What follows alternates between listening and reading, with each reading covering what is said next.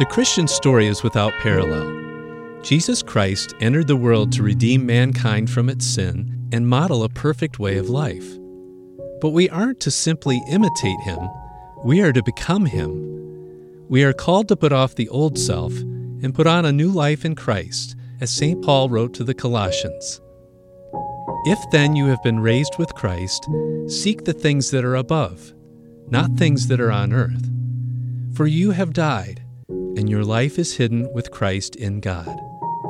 When Christ, who is your life, appears, then you also will appear with him in glory. Put to death, therefore, what is earthly in you. Put on, then, as God's chosen ones, holy and beloved, compassionate hearts, kindness, humility, meekness, and patience, bearing with one another, and if one of you has a complaint against another, forgiving each other. As the Lord has forgiven you, so you also must forgive. And above all these, put on love, which binds everything together in perfect harmony. And let the peace of Christ rule in your hearts, to which indeed you were called in one body. And be thankful. Let the word of Christ dwell in you richly, teaching and admonishing one another in all wisdom, with thankfulness in your hearts to God.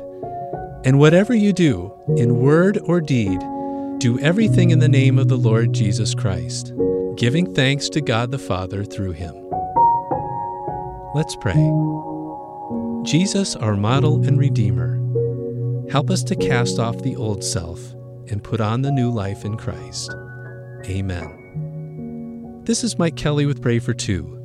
Listen anytime at pray for two dot com or on the Redeemer Radio app.